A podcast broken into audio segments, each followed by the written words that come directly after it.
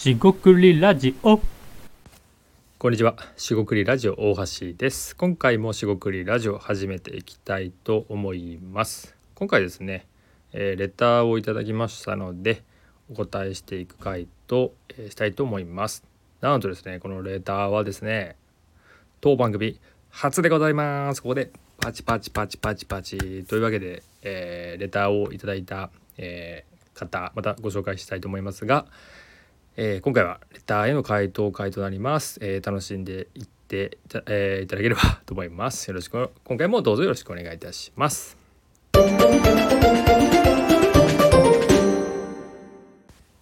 はい、四国リラジオ大橋です。今回ですね、レター会ということで、まあ、今回初のレター、あと、えー返信というかですね、回答としても初めてなんですが、えっと、まずですね、レターいただいたので、読み上げていきたいと思います。えっと、レターはですね、堀助さんですね、いただきました。ありがとうございます。えーでは読み上げていきたいと思います。えーこんにちは、えー私は北海道在住の大学3年生です。えビジネスアイデアを考えたので聞いていただきたく思いお便りを送らせていただきます。特に企業願望があるわけではないのですが何も行動しないのもモヤモヤするのでこのような運びとなりました。お忙しい中恐縮ですがご一読いただけると嬉しいです。そのアイデアですが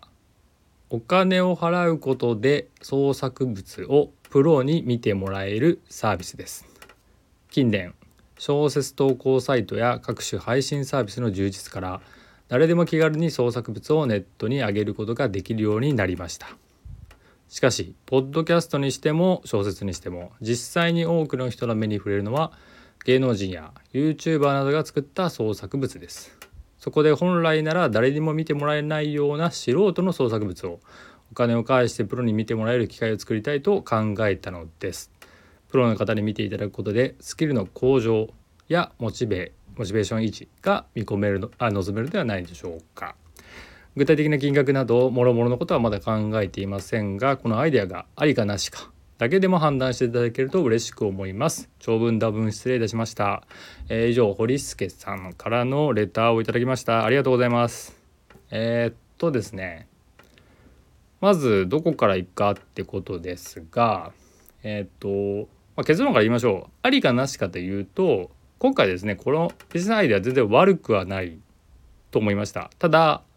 えー私考えた上では今回のこのアイデアはちょっとなしかなというところです。であの堀助さん自身のアイデアを別に否定してるわけじゃなくて、えっと、磨き方って意味でいくとそのビジネスアイデア、まあ、アイデアですねとしてはまだアイデアの種というところかなと思います。あもちろんですねこの、えっと長文レター、えーレターですねの中に書ききれなかったこともあるかと思うのでえっとありかなしかで、えーなしですと言って終わるっていうわけじゃないんで ちょっとご安心してください。えーあとですねあの考えて、えー送っていただいたのは大変嬉しく、えー感じてますのでありがとうございましたというところでえっとではですねこのアイデアが、まあ、なぜなしなのか、まあ、ありではないのかもちろんありと言いたいんですがあの嘘を言ってもしょうがないので えっと考えてみましたんで、えまずですね、え話していきたいと思います。でまずですねこのアイデアのメインの、えー内容というか、えーおさらいしますと、まあ、要は素人の人ですね。例えば僕が僕素人ですが例えばあの 素人って何の素人例えば小説とか書いたことないんですが小説家小説の素人ですと。じゃあそう小説書いたら、えーその小説家ですよね。プロに見てもらったら、まあ、お金を払ってね見てもらったらいいんじゃないかっていうことだと思いますが、え間違ってないですかね。大丈夫ですかね。でえーっとこれはまずパッと見たところでありそうだなと思いました。要はすでにある。でえっとここは丁寧にいきたいんですけどすでにあるから絶対ダメじゃないんですよね。あるってことは、まあ、市場そのやってる人がいるからまあ需要だとかねあるんじゃないかっていう意味ではこれはどう判断するかなんですけどあるっていう意味では需要があるんですよ。ただそこに参入してえーっとそのいろんな人が使ってる中で常に使ってる人から、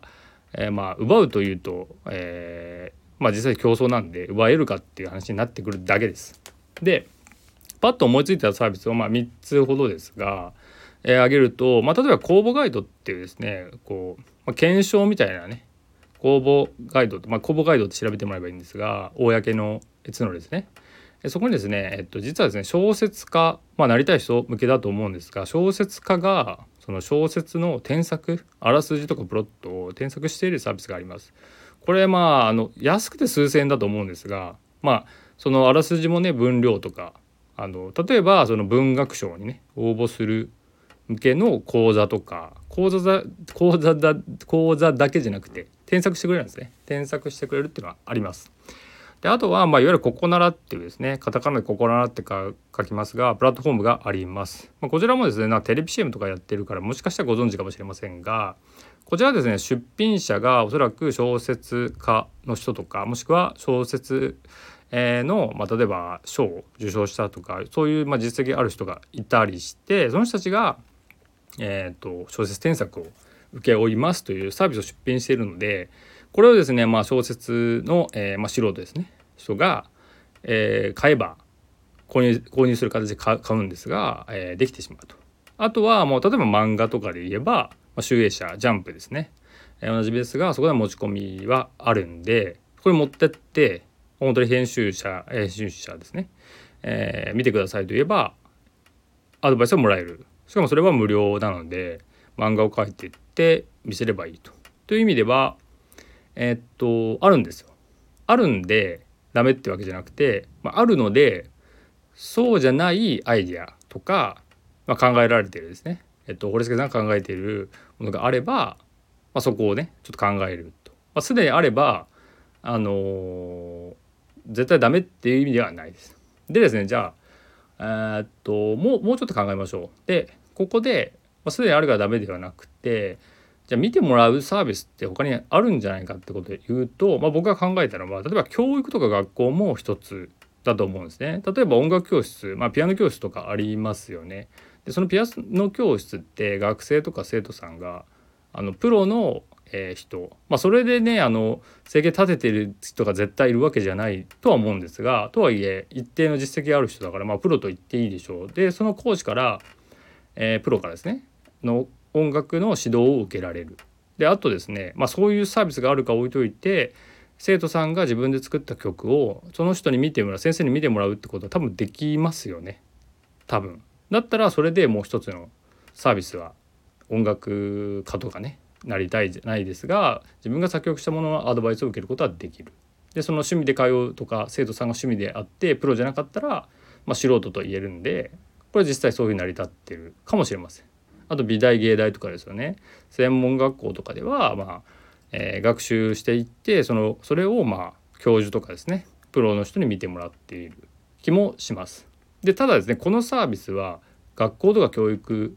みたいな話で数年間通うんで多分これはオレスクさんが言われているものではないだと思います。あの競合しないってことですね数年間っていう期間が長い。まあ、なですのでこの他のね類似のサービスを上げてもらうとより、え、細かくなる、まあ、これをですね僕が解像度が高まるとか、えー、細かくなるというふうに言ってるんですがここがどんどん見えてくると、え、磨き、え、アイデアが磨かれていくんでぜひぜひやってみてくださいってことになります。であとですねこれちょっとはちょっとあの視点を外す外れるんですけどあのプロの人が、えーと、添削だけしますってやって、まあ、いわゆるタスクの切り出しっていうふうに言うんですがそうするとやっぱり単価は下がりますよね。で単価が下がるのは悪くはないんですがプロの人もまあ時間が有限ですし、えー、どういうふうにやる、え提供するかによってやっぱりその単価感が悪くなるとやりたくないともあるんでここねどういうふうにやるかっていうのは、まあ、いわゆる解決策ですね。どういうふうに実現するかみたいなところで出てくるかなと思います。でまあ話としては大体それぐらいが、えー、前半です。で後半としてはこれじゃあビジネスアイデアとしてもちろん、えー、いただいたかなと思いますので、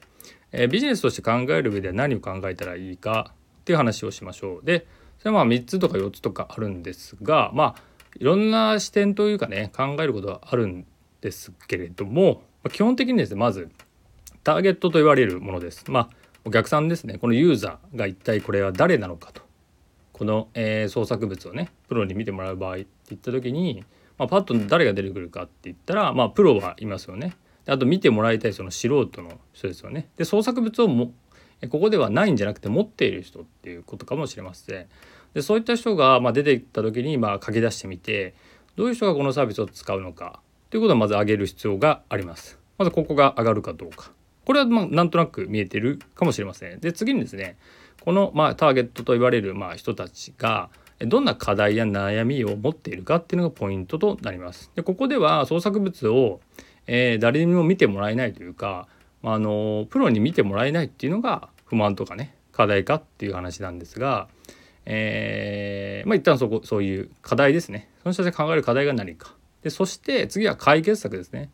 これをどのようにじゃあ解決させるのかって話ですね、まあ、マッチングとかって分かりやすいんですが後で述べるようにあんまりおすすめはしてないですと。まあでもどういうふうにこの、えーと、課題を解決するかを提示してそれが成り立つのがビジネスとなるかなと思います。で最後にこれはまああの、今すぐ考えなきゃいけないっていうよりも考えてたら必ず、え、考えざるを得ない話なんですがじゃあこの、えーと、素人の人が、まあ、プロに、え、自分の創作物を見てもらうことで解決策を提示して、えーと解消される満たされるっていうところっていうのは、まあ、価値と言えると思うんですがその価値自体をそもそもあの、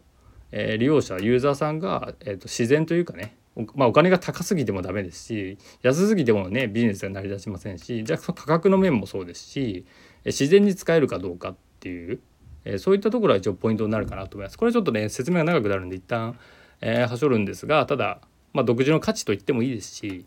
えそのサービスのなんか売りは何なのっていうふうに言い換えてもいいかなと思います。でもうちょっと考えましょう。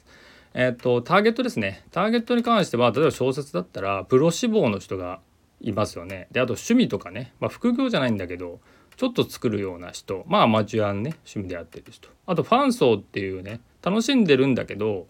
創作物作る側じゃないとかあと作っても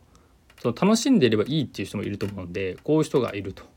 そういった時にお金を出す人って多分プロ志望の人じゃないと多分出せないよなって思います。でまあそれは当たり前なのかもしれないんですがこのお金を出してまでやりたいかっていう人がどこまでいるか、えー、そこまでお金を出しても乗り越えてプロになりたいんだっていう結構強い、えーと、姿勢ですかねがないとやお金を出してくれないんで、えー、どうなのかってとこですよね。でそして、まあ、例えばね広告業界とかコピーライターになりたかったらなんかあのコピーライター講座なんてねあったりするんですが、まあ、そういったものもあるので結構まあこれは勘勘というよりもねあの感覚なんですがすでにその業界に関して、えー、プロ志望の人がやるようなもの登竜門的なものとかなんかサービスって意外にあるような気がします意外にね。でも全くなあのあのもしかしてないかもしれないえ業界とかカテゴリーとかジャンルですね。あるかもしれない。というのでちょっとここは分かんないです。で課題っていうのは、まあ、さっきの話で、えプロ志望者、え、がプロに見てもらえないなら、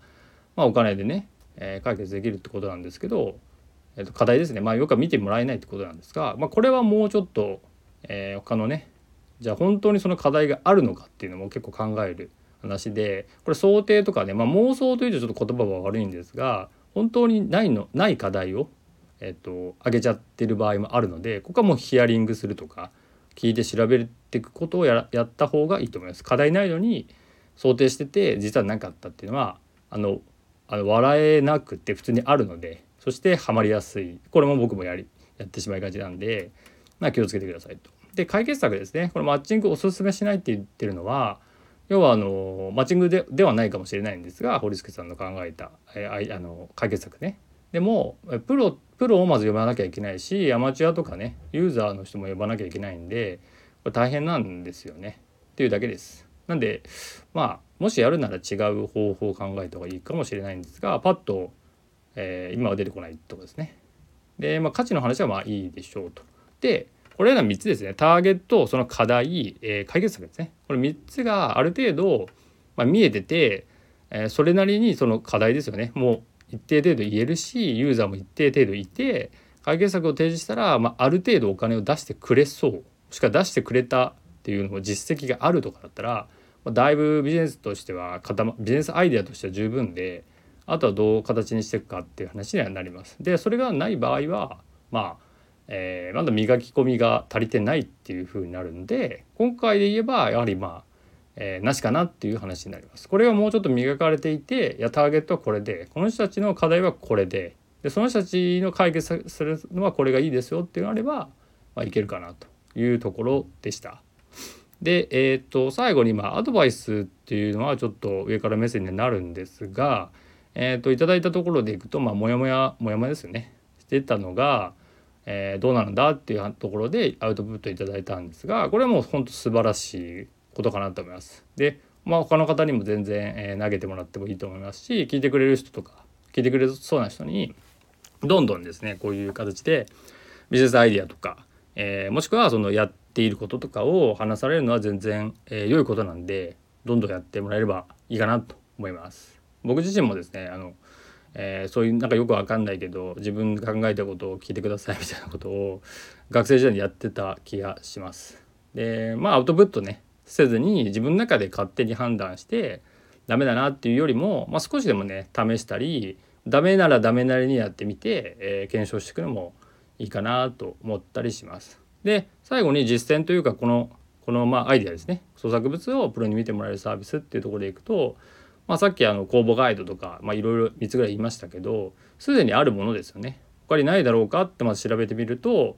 えっ、とすでにあればね、えー、やらなくてもえすでにあるから絶対ダメではないんですがすでにあるとなかなか難しくなることが多いこともあるんで、まあ、ただ、えー、穴があったりするえ実は小説でこういう場合はなかなか見てもらえる人がいないですよとかねもうちょっとこうニッチな話になるんですがそういうのもありかなと思ってます。であとね創作物って書かれたんですが創作物ってもう本当にいろいろあるんでそのそれを絞ってね例えば写真だとかいろいろ絞ってもらえると面白いかもしれません。あとは、まあ、自分がまあどこな自分ならどこまでやりたいかってことを考えるとこれ面白くて、まあ、このアイデアを進めるのはご自身ということになるのでじゃあどこまでやったらいいか、えー、もしくは、えーとやりたくないこまでやりたくないとかねそういうのがあると思うんでそこも考えてもらうといいかなと思います。で最後に、えー、っとまあ、アイデア少しでもねこれ見えたら見えたらっていうか見見たい自分でこれをもうちょっと磨いていきたいもうちょっと前向きにやっていきたいと思えれば、まあ、これ試作品といいますかこんな感じですっていうふうに試作品までいけると、まあ、一番いいんじゃないかなっていうところでした。まあ少し長くなりましたけどもえー、レターありがとうございました。今回ですね、この創作物をプロに見てもらえるサービスということで、レターへのご返信となります。えっ、と、ビジネスアイデアとかですね、思いついたとか、こんなアイデアどうですか？っていうふうに、えー、回答するということまででやってますので、今回、えー、お聞きいただいた方で、え、私のアイデア見てほしいとか、このそんなに固まってないんだけど聞いてほしいっていうのもあれば、えー、ぜひえ、レターをお送りいただければ嬉しいです。今回は以上となります。食ラジオ大橋でした。失礼いたします。